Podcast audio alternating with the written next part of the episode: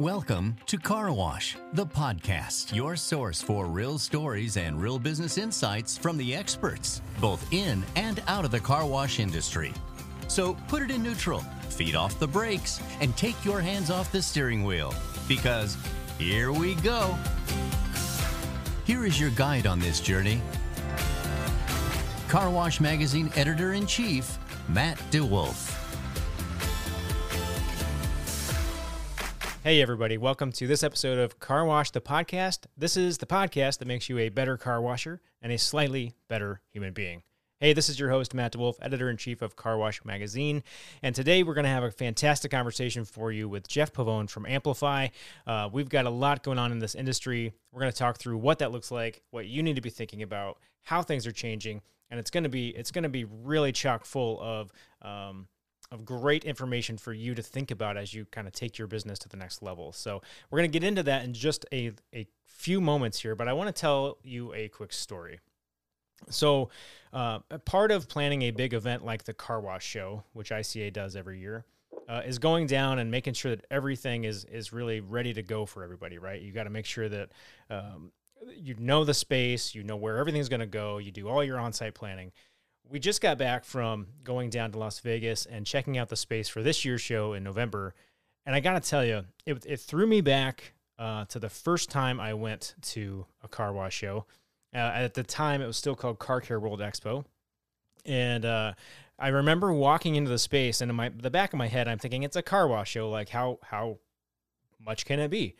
And I walked in, and I just remember like the sense of overwhelm and awe of seeing all of the moving equipment, all of the lights, all the smells, and all the experiences that were kind of coming from that. And so uh, it threw me back to that. It was a little bit weird as we were standing in a completely empty trade show floor because I don't think I'd ever seen the floor completely empty.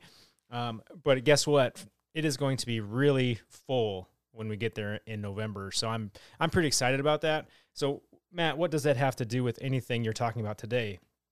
Everything, friends. Everything because it's been two years since we've had um, the car wash show uh, that's put on by the International Car Wash Association. And in that time, everything has changed. Everything is different. Everything's changed. Uh, the players are different. Um, and so we're going to have this conversation today to help kind of get everybody grounded, figure out what in the world's going on. And then, you know, in November, we're all going to connect and have a good time. And we're going to um, spend some time relishing in uh, that car wash community that we all know and love. So, without further ado, I want to bring in I want to bring in our guest today, Jeff Pavone. Jeff, uh, let me get you situated here and get you off of mute because we want to hear what you have to say. Jeff, welcome to the program. Hey, thank you, Matt. I hope you're having a uh, lovely week so far. Uh, hey, looking forward to it. Hey, you know, all weeks are good. All weeks are good when we're breathing, right? That's right. Well, hey, uh, you've been around this industry for a little while, um, and and uh, have kind of done a lot of different things. Can you just give everybody um, the quick version of your kind of path to where you are today? Sure. Um, I, I actually got into this business almost a little over 20 years ago when I bought a couple car washes, and I realized the only guy that made any money was the broker. and so that was sort of my my entry point and i said you know i think i can do this and uh and we were really uh you know uh, brokers of of automotive gas stations car washes for for a long time you know maybe five six years ago as our clients started to grow and get bigger we really didn't want to see our clients outgrow us and so we made a business decision to expand into investment banking and add uh, legal investment banking as part of as part of the service that that we did, just so we didn't have our clients outgrow us. And it proved to be a really timely move. You know, all of a sudden the car wash space uh, sort of grew up, and uh, you know there was no M and Matt, there was no M and A in car washing until recently. Uh, and and so timing was good with that move, and and and we haven't looked back since. Well, and it's funny, right? Because you think about um, all of the other industries out there, and and M&A is nothing nothing new, but for us, it's very fresh. And it's, it's very fresh. And, and, it's it's going to be it's going to be one of the biggest challenges I think that we face in the next few years is figuring out how to navigate that landscape in a way that still um, makes you feel good about what you built, makes you feel good about where you're going, and makes you um, still excited about this industry in general. I think. Um, I want to come back. So, talk about talk about amplify a little bit. So you ended up you ended up going towards the brokerage side. Uh, why did you why did you go that way? And what are you guys doing today? How have you kind of evolved? Yeah, so uh, maybe a, a, maybe a couple years ago, uh, Bill Martin and I um, just had casual dinner, and and we're sitting there talking about it, and we're and we're and, and Bill Bill obviously has grown up in this business and uh, uh has an amazing uh, uh, track record and relationships, and we started chatting a little bit about it. We started, and we and, and really what's happening is that the the average operator that was mom and pop business people were becoming this is becoming wealth creation. Mm. and so you know as we as we did our as we did our deal and we had you know you got wall street investment bankers who now want to get in the space and play in the space. I go bill i says at the end of the day these operators need somebody they can trust. And so that was sort of the hook to getting bill in this uh and joining amplifies that you know i convinced him that the operators need somebody they can trust. We need somebody that's that understands uh, what they're going through their business. And so Amplify was really born out of a, of a couple things. One is we felt that we wanted to provide um, a trusted place for operators to get to, to get that investment banking M&A services done that had the expertise on one end, but also understood their business on the other end. Uh, and we also wanted to look at, you know, we're long-term relationship guys. So we really want to see how we can add value. You know, for today, if for every dollar in the bottom line you can help somebody with, that today is now, you know, it used to be worth eight times, then it was 10 times, 12 times. Now it could be 15 times. So, you know, if, if you can help somebody, you know, you know, pick up, uh, you know, a, a million dollars of, of EBITDA, that could be worth $15 million in today's world. Uh, a lot of value creation. So, so we really did look at Amplify as being more of a full service team. And we, and we really brought on some, some, some just absolute outstanding operators that, that, that are best of class that can drive value to the operators. And then on the flip side of it, we we help on strategy, mm-hmm. but then we still have our brokerage side of it, which can help them grow and get bigger. And, and maybe a, just a, a, I'll take a two minute case study. You know, one of our biggest clients was Cobblestone. Cobblestone's a great chain that uh, we all know. And, and I remember we've been working with Cobblestone for over 10 plus years, helping them buy locations. Uh, we helped them with some financing along the way. And they didn't, they never outgrew us. We move into our next market and they wanted to get in Colorado and we're actively involved in helping them build out that that market. So so it's it really is about building a model that um, is more relationship driven. We never want our, our, our clients to outgrow us, and we can stick with them for as long as they want us, um, kind of model. Yeah, I love that. I mean, I think that um, one of the things that has always been interesting to me about this industry is um, you were talking a lot about this value of uh, being the trusted advisor, right? And that's a principle that's been around for a long time. You, you know, to be someone's trusted advisor is a different approach than you know chasing bottom line uh, revenue. But um, in this industry in particular, at least from what I've seen over the years, is once you become a strong, trusted partner for one group, all it takes is one group in this industry, you get legs because everybody's talking to everybody. Everybody's pretty collaborative uh, right now in this space, and so um, that I really think that that strategy was huge for you all uh, to be that trusted advisor to get in a little bit. And your case study with Cobblestone really just kind of showcases that that they knew they could trust you. They they knew you at that point. You did some business, and now they're going to come back to you. So we we actively today are working with probably twenty percent or more of the top 100. Wow in one way or another. Yeah. And and we're finding that uh, to your point, the uh, the more value we bring to our to our clients and we serve these people, right? We at the end of the day, uh, we work for them. We work for our clients, and and we care deeply. Uh, that they are telling people because now, I mean, we're at a point where um, we have an unbelievable pipeline of deal flow going on, and and it's it, it's all about uh, delivering uh, your on your promises. Yeah, yeah, you gotta you gotta do what you say you're gonna do. Absolutely. Um, okay, so let's let's dive into this concept a little bit. And we we started off. Uh, you talked about um, how there was no M and A, right? Everything was really just a real estate real estate transaction. If you were going to exit this business, um, can you talk a little bit about um, what that looks like today? What's that changing nature of transactions look like? Sure. Um, maybe just a couple of, just points to that. One is one is you know what what happened is in, in the old days, if you wanted to sell your car wash, you're going to get a phone call from a, maybe a Mister and Mister is going to call you and say, "Listen, Matt, we want to buy your car wash chain, and we're going to give you twenty million dollars." Well, the average guy doesn't know if that's a good deal or bad deal. All they know is it's it's a lot of money, and they say, "It's a lot of money. I'll take it." Right?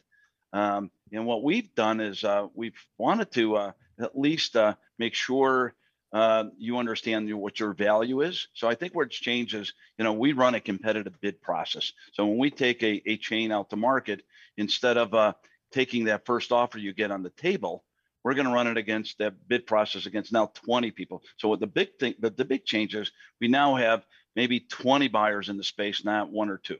Yeah. So so so competition absolutely provides you with with with I, will call it three different things. One, um, you're going to get more money yep. uh, if you're if you run a competitive bid process. Two, there are flexible terms, and and flexible terms meaning, let's say you want to in in Mister's case, a good example, they will only buy 100% of your company, and you're gone. Yeah. Well, there's a lot of people in this business that love this business and they can develop their own markets and they want to stay in and go and grow for the next two three years but they want to they don't want to sell 100% right. and they want to stay in and so the the the options now on the table that we can bring bring to operators whether they want to sell minority or majority of their business at least we're educating them what the options are and there's phenomenal partners out there and so that brings me to my third piece is culture so we go price and, in sort of those terms and options, yep. and then culture. And in culture, it's kind of like, you know, when I meet with operators, my great operators, they have one thing in common. They love their people. Their people are everything, right? They made them what they are today. And and you can see it when you walk when you go through their company, when you go through their tunnel, you know, they got the smiling. Well, they, that people mean something. So our job is to make sure we are introducing them to multiple potential partners and, and because we have a lot of experience, we have more experience than anybody in the country at dealing with most of these groups. You know, our job is to sort of introduce them to the right fit that's going to match their culture. Um, and then they'll make a final decision. So I, I think right now the the the the real you know changes in this market are one is you have a lot more choices. Uh, you have a lot more buyers, so you have a lot more competitive bidding. Yep. And uh, and and and and the multiples have gone up. Yeah. so so you know it, there's there's never been a better time as an operator to being in this business. Well, the um, yeah, you know, so that I'm I'm big on acronyms. So uh, what I heard you say was pricing, terms, and uh, culture. PTC. Is that yep. right? Okay we're going to stick with that. We're in PTC, pricing terms and culture, pricing terms and culture. I hear if you say it three times, pricing terms and culture, it'll stick. So that's that's what that's what we're taking away here today. Um, I think that it's really important. Honestly, like all three of those matter a lot, but one of the things that I saw this industry struggle with for a very long time was valuation how much is it worth? How do I know what it's worth? How do we go there? Can you go more into that um, kind of com- sure like how you guys do that? Sure. You know, first off, some you know, something's worth what someone is willing to pay. Yeah. And and right. and you don't know what somebody's willing to pay uh, necessarily unless you run a a competitive bid process. So you know, we we we we just had an example of a chain uh, last week that had a the the, the sellers wanted a, and, and I'm going to get through out some numbers, but they wanted 140 million. They wanted 140 million dollars, and that's the number they would take and, and move on. And it was a big number, right? Yep. Lo and behold, somebody came in and gave them that offer. Well, until they got another bid, and that other bid came in over 10% higher um, than what they're asking, um, they didn't know. They yeah. would have taken it. And so, you know, part of part of where where this is going is that yeah, yeah, you know, if you're really wanting to know what your true value is, yeah, yeah, you almost have to run a process. And and and the great news is the process today you know when you know that's a, another whole maybe question here is that the process of, of of of going out to market today is is far less daunting than what you may think of because you know when you're doing you know when you're meeting with let's say a lot of operators would meet with one group yeah. then another group and then another group and they're sharing information that process could take forever and you may never know which true, true worth is and what we do is we build a very thorough book it's called the CIM Mm-hmm. CIM is a confidential information memorandum. And so part of the the the whole education in the in this space is teaching somebody the difference of a real estate transaction in an M&A transaction. In an M&A transaction, we're putting a book out uh, to the market. We're we're selecting pre-qualified a buyer list mm-hmm. who are who are under confidentiality, and that group will will look at the book and then they'll put in a bid. I, I can tell you, we can go from start to finish and selling a, a chain now, and they can do it in in 120 days. Wow. Uh, from start to finish, and and and really sleep at night knowing that they didn't leave any money on the table, and they also be, were able to get the right partner. You know, and, and, and when you're running a competitive bid, Matt, you know, terms are a big deal. Yeah. And and if you only have one one one group coming at you, and you're not using a, an advisor, you have no idea if those terms are good or bad. And so, you know, w- where we're at now is the amount of transactions that we're doing.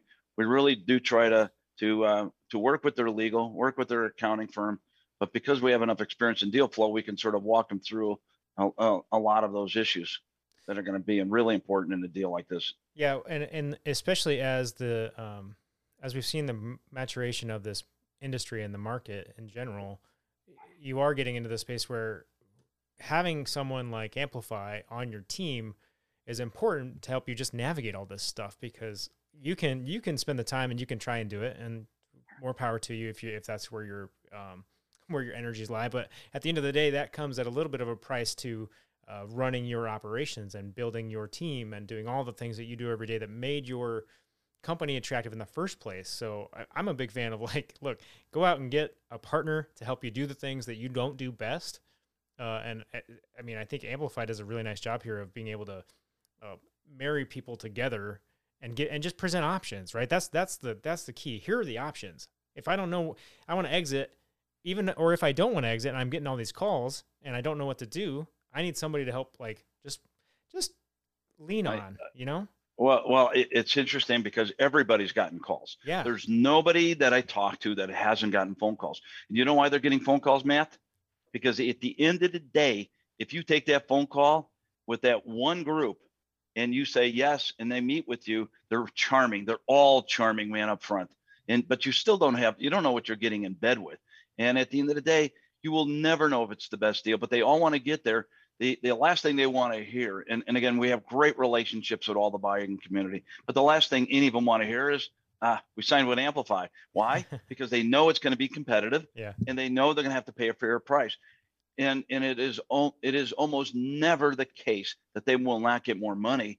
But but just importantly, like you say, managing the the time of of telling the story. So when we go into a market, we will um, we will build a story of of how to build value, and that could be taking a chain, looking at the greenfields, looking at other yep. the other competition. We may put two or three deals together in a market to make it more, way more valuable as a market.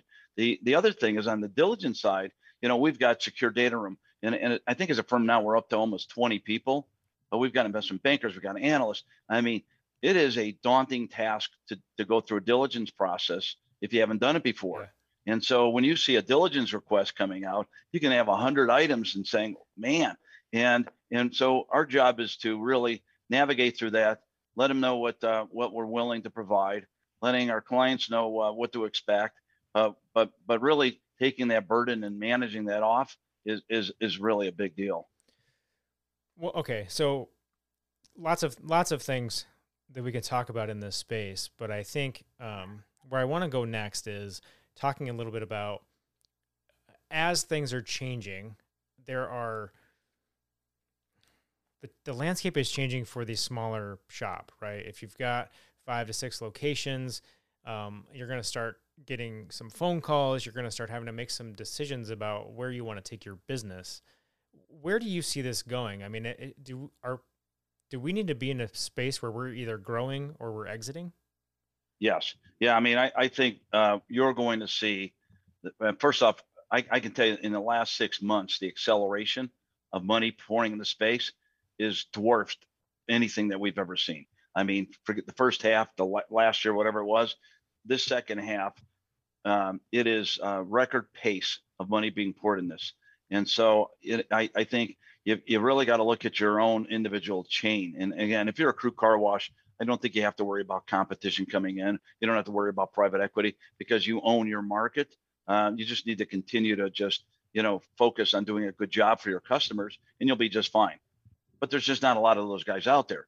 And, and if you're in another market and they're and they're you've got a market where you can continue to build greenfields and you've got competition that's well financed with private equity, you got to know that they're coming. And so that becomes a, a, a whole different situation. And, and that operator better really think long and hard about what it's going to be like as competition comes all around them. The, some of the funds going to be gone. So unless you have a completely defendable kind of market, uh, you, you, you got to look, you got to think really serious about what you're going to do. The other the other part of it is depending on your age and where you're at in the cycle. You know, let's say you're really going to be exiting in the next couple of years because you have no succession, you're a little up there in age. You know, there's no guarantee that these these multiples today are outrageously great, right? You, I, we, we, in our lifetime, we may never see this kind of uh, opportunity again to exit at these kind of numbers. And so, if somebody thinks that it can last forever, uh, you know, if you live long enough, you'll see cycles, and the cycles come and the cycles go. It, could shut off overnight, and and, I, and and a lot of the drivers that that that we see that's pushing the market to be so hot is because it was so fragmented, right, Matt? So very fragmented, but but it's becoming less and less fragmented in regions, and, and we got a lot of regions that are that are now becoming you know well capitalized and and and and and starting to get very mature. And as that happens, um, the chain that you know the, the, the chain that was once really valuable mm-hmm. becomes a lot less valuable if it's strictly more of an add-on and not really becoming you know the centerpiece of of what what what a group's going to want to do. Yeah, and as the and as those um, regional groups get larger, it's like you're you're just going to have this roll up effect, right? The re- the regionals are going to get larger, so then when you acquire when a larger group above them acquires a regional, then they've grown exponentially and they've grown and they've I mean it's like it's like the, it's like the Wayne's World scene when like the heads are going everywhere, you know? Yeah. Well, here's the real here's the reality, right?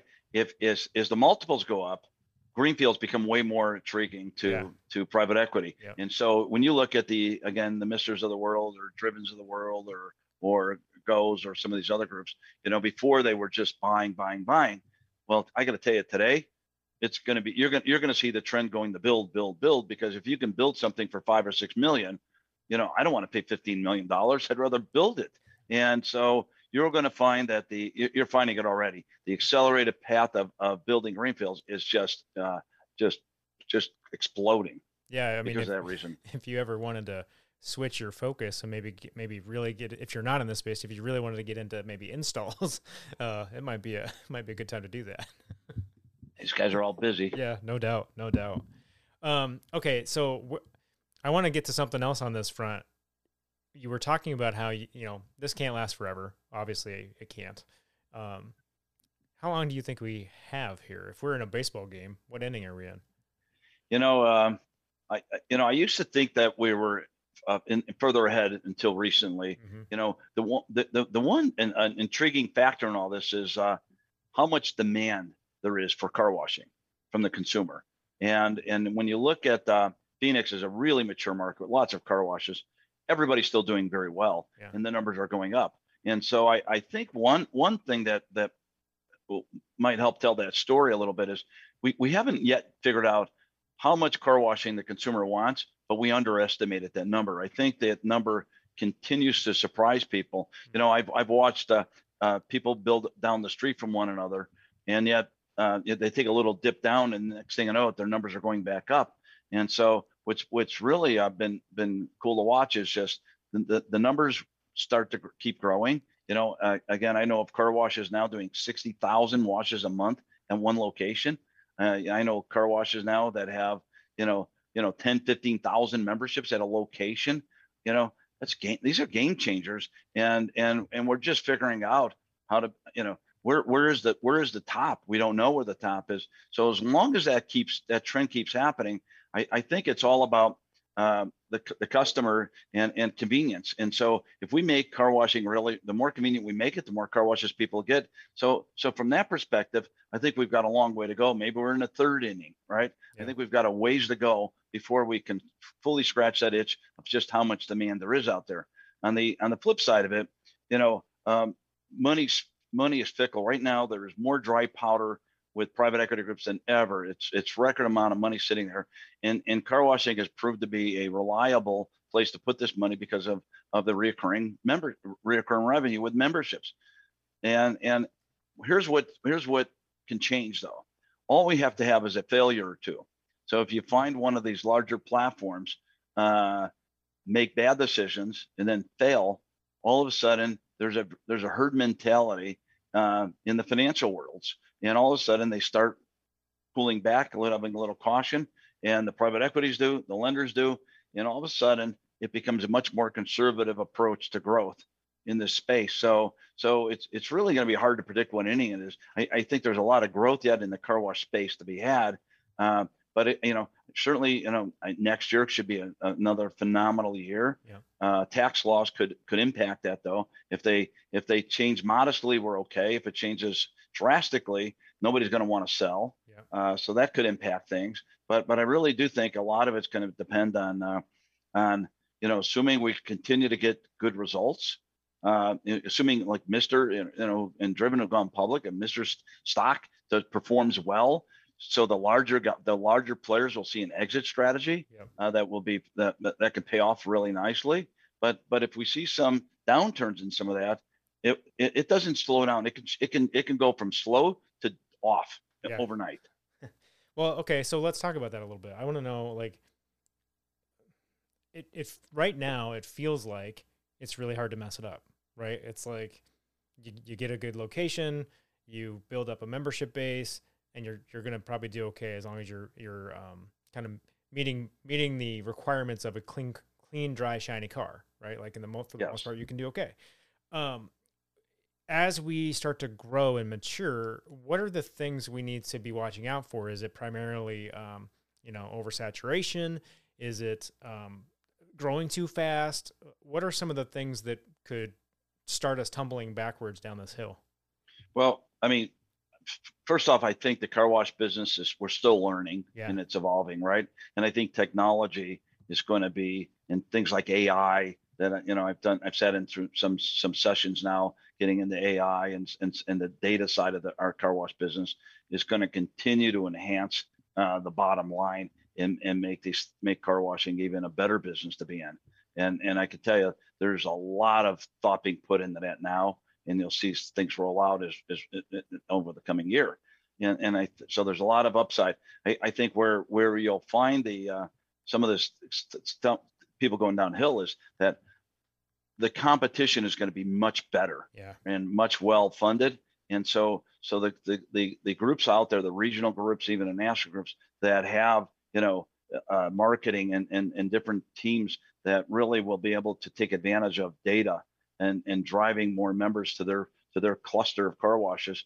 Um, they could put they can absolutely again if you have a chance to go to one of 30 car washes right. and, and you see this this this brand that's marketing on TV and the radio and doing social media and they've got all kinds of of, of things that you can't do as an individual operator that's when you're going to see a downhill slide and it's coming. It's it's. I mean, we're seeing. You know, I'm watching regional chains that used to be, you know, 10 10 locations was a big deal. You're you're going to find multiple chains, uh, individual regional guys that will be 60 locations going in the next year, 70 locations.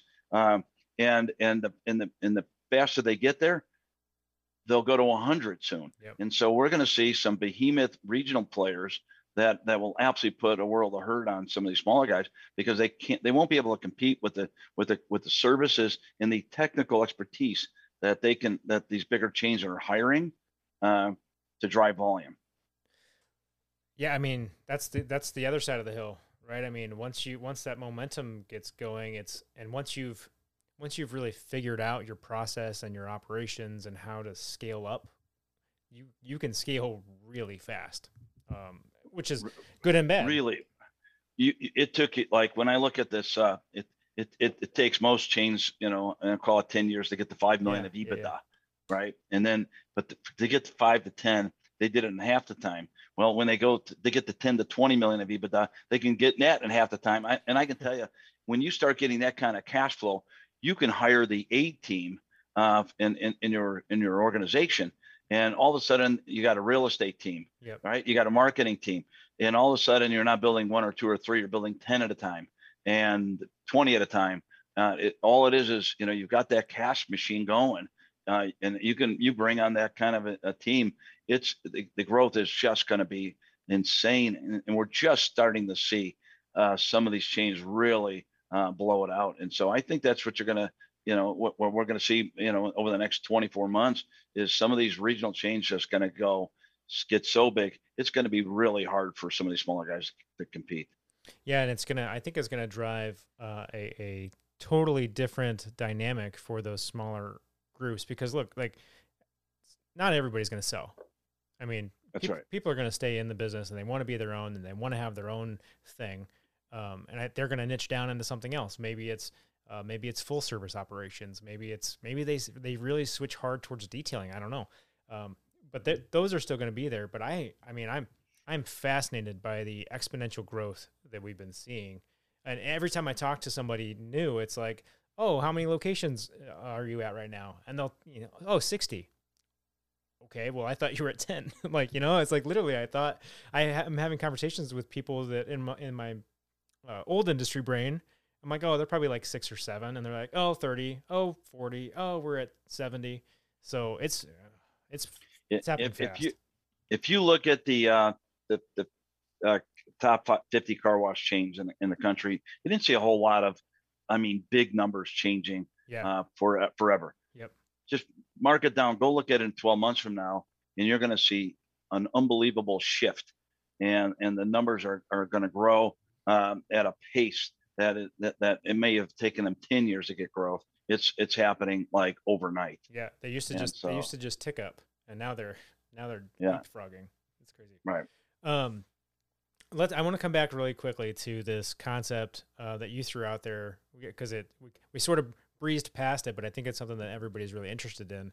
It's this concept of um, oversaturation, overbuilding.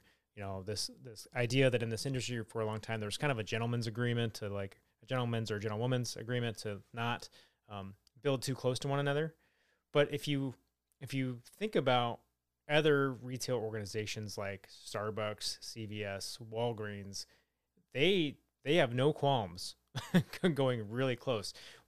What's the what's the thinking there? And you got into this a little bit with incidents, but what's the thinking there? Yeah, so so there are no rules anymore. Yeah. Outside the, the only rules that exist now is it's it's to build your own footprint. Yeah. Right. So so you could uh and again Phoenix has a couple behemoth chains here and they're they they used to care about each other they care about building out their footprint to serve their own customers because at some point you're going to be a customer of, of, of A or customer of B. And so if you've got if both got 40 locations, you, you're gonna you're gonna go to where you where you can get your car washed uh, uh, most conveniently. So I think people are more concerned about building out their footprint. The um, you know so from that standpoint, you're gonna find that there are no rules. Uh, I, I have I have multiple people out there chains that are looking to build. You know, it used to be five, six. Now it's I've got multiple tell me you're going to build a hundred in a year, right? and I can't tell you that's that's feasible yet, but but they're certainly trying. And so there's there's at least a handful of groups out there that are going to be building and building on a national level. Yeah. And so so from that standpoint, there are no more rules. It is all about building out your own footprint, and the and the and the return on investment is so big.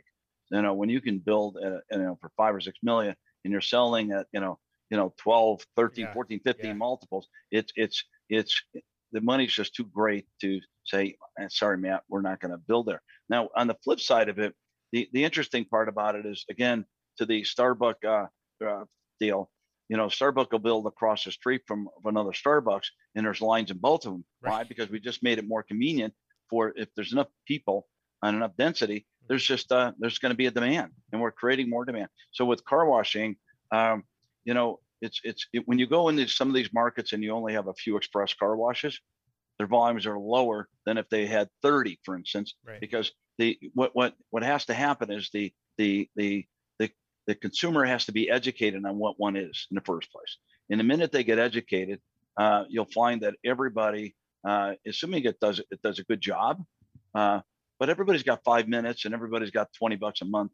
Uh, and you'll you'll, you'll find that the, you'll find whole communities um, getting their car wash. You know, we've got some some of the highest volume um, car washes in the country are in towns of 50,000 people. Yeah. You know, how is that possible? And they got car washes across the street. And so, you know, I, I think the saturation question, uh, really, we're, I think we're a ways away from, uh, uh, saying that we're saturated. I used to think, you know, we, we had a lot of markets that people say it's becoming oversaturated. Yeah. Right. and, and, but we're watching people build more car washes in those same exact markets, and the volumes keep going up. And so, you know, I I, I think it's it's becoming oversaturated for smaller uh, groups or having having assets in in in in, in a wash that may be uh, less desirable to a customer. I think that they're going to demand a certain brand yeah. and a certain quality car wash, and and and for that for that guy, uh, saturation is a long way off. It becomes for the guy that has an inferior product and service. Um, and and if I moved into your neighborhood with one of my car washes, uh, that guy's got a that guy's gonna have a real problem. Yeah, yeah. There's no room. There's no room to be um, operating at a less than less than excellent level. That's for sure. Consumer, you give consumers a, ch- a choice, and again, if they can have a good cup of Starbucks coffee in every corner, they'll they'll, they'll be just fine. But but you know, uh, and the same thing with car washing. Yeah. Well, I love the I love this idea. I think that that's been missed quite a bit. I love this idea that we don't actually know what consumer demand is because um, there aren't enough car washes. That's a completely counter argument that, that what you will often hear is like, no, we have plenty, we're good, we don't need more, it's going to get oversaturated. Well, maybe, maybe, but I'll tell you what, I'm I'm in this industry and I don't wash my car nearly enough because guess what? It's too hard for me to do it on a regular basis within my little community. There aren't enough washes. I, I am this man. I'm the same way. I got car washes uh, close to me, and and they're okay convenience wise. Yeah. But there's a new one opening five minutes from my house.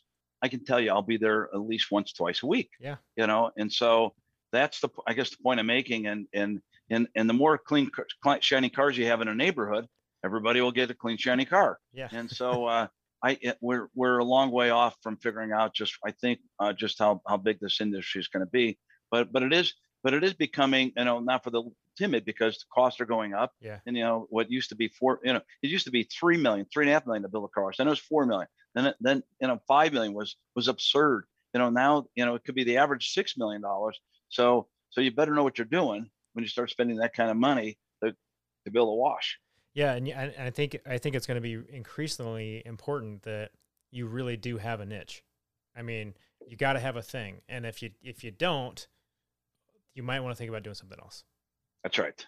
It just, I mean, it just it's, it's gonna it's gonna be hard. You got to be you got to be ready for that. Um, last thing I want to I want to talk about um, just briefly here, and then I'll let you get back to the to the business of uh, helping people uh, navigate this whole thing. Um, tell me what are the mo- what's the most important thing if if I'm in this business and I'm thinking about should I grow or should I exit? What's the most important thing I need to be looking for, um, either future or right now? Like, what do I need to be doing for myself to make sure I can make a really smart decision? So, so if you're thinking of growing, I think you got to look at a few things. You got to look at certainly the, your your competition in your your own and backyard. And so, and if you have uh, several well-positioned, uh, well-financed chains or private equity groups, and you're, you're the lone ranger, I, I would say I I think long and hard about um, staying in it, staying in alone. It just becomes it becomes a daunting task and a whole lot less fun when you got guys building all around you. Yeah. On the other hand, if you've got a really good model and you're you've got a great thing, so so to grow, it's all about you know making sure that you've certainly got the right uh, a trade area that that you can continue to, to grow. Having the right team is critical in today's world. And I mean, before you, know, you had operators that did everything themselves, and and this is becoming way, way more specialized as a business. And so, you know, if you're if you have a really good bench, you have a, a good CFO, you've got a good operating people, you got maintenance people, you've got a marketing team, um, and and you've got a, a lot of greenfield uh, space ahead of you where you can continue to develop out. Uh, you absolutely positively should stay in and continue to think about growing. And there's great partners that would love to do that deal. Uh, but but if if if you've got people closing in all around you, you really need to think long and hard about uh, because all of a sudden your your value of your business can drop overnight. And and so if you lose, you know, call it five hundred thousand dollars of EBITDA because somebody's moved close to you, that can cost you five six million dollars. Yeah. That's a lot of somebody's net worth, right? And so I, I think that's a big factor. The other factor is just where where are you personally at in your in your succession plan. Yeah. And so a lot of these guys, if you if you're young enough and you got kids in the business and you want to continue to grow and, and you and you do have you're in a in a market where you can you can own it or or control your at least your little world, it's okay. But if you're let's say you're 60 years old and thinking you got no succession plan and you want to get out of this thing in the next couple of years, you know, we don't know what two years brings from us right now. All I can tell you is today, uh, we're at record uh, evaluations. Yeah. And so you may want to think twice about, you know, staying in it for that last year because, you know, you know, sometimes we can be a little greedy when our thought process and that breed might come back to bite you. You know, I, I come out of the internet world and I remember I owned some of the largest domains in the country. And I and, and I had people, we had people throwing money at a very com like this. And overnight it was done. It Yeah. was gone and it was pennies on the dollar. And I'm not saying that's going to happen in this business, but but I can tell you right now these these valuations are being driven up because uh, you got a lot of dry powder once you get into space. But I can tell you that doesn't last forever. Yeah. Yeah, it's like the it's like the um you know, the professional athlete or the the great um the great singers, wh- wh- whatever your, your thing you're into, you want to you want to go out when you're on top. Right. Well, I mean, you it, and, and that's really hard for people to get right. Yeah. At the end of the day, you know, you know, you had a lot of people second guessing every cycle, saying, "I should have sold when we're," uh," and and you can't really predict when when when the peak is there. All I can tell you is that if you look at your own personal situation, say, "This is life changing. This this takes care of me," and yet you really do want to get out in a year or two. I, I wouldn't wait for that last nickel Yeah. because that may not never happen. Well, the the fortunate thing, I mean, that it's a little bit of a that's a little bit of a downer probably for some people who might be listening, thinking, "Man, I don't want to sell my business. I really love this space." Here's the here's the really great news: there are tons of opportunities out there with platforms uh, that are doing things in in different ways to be able to kind of either keep you in the business, like we had talked about earlier.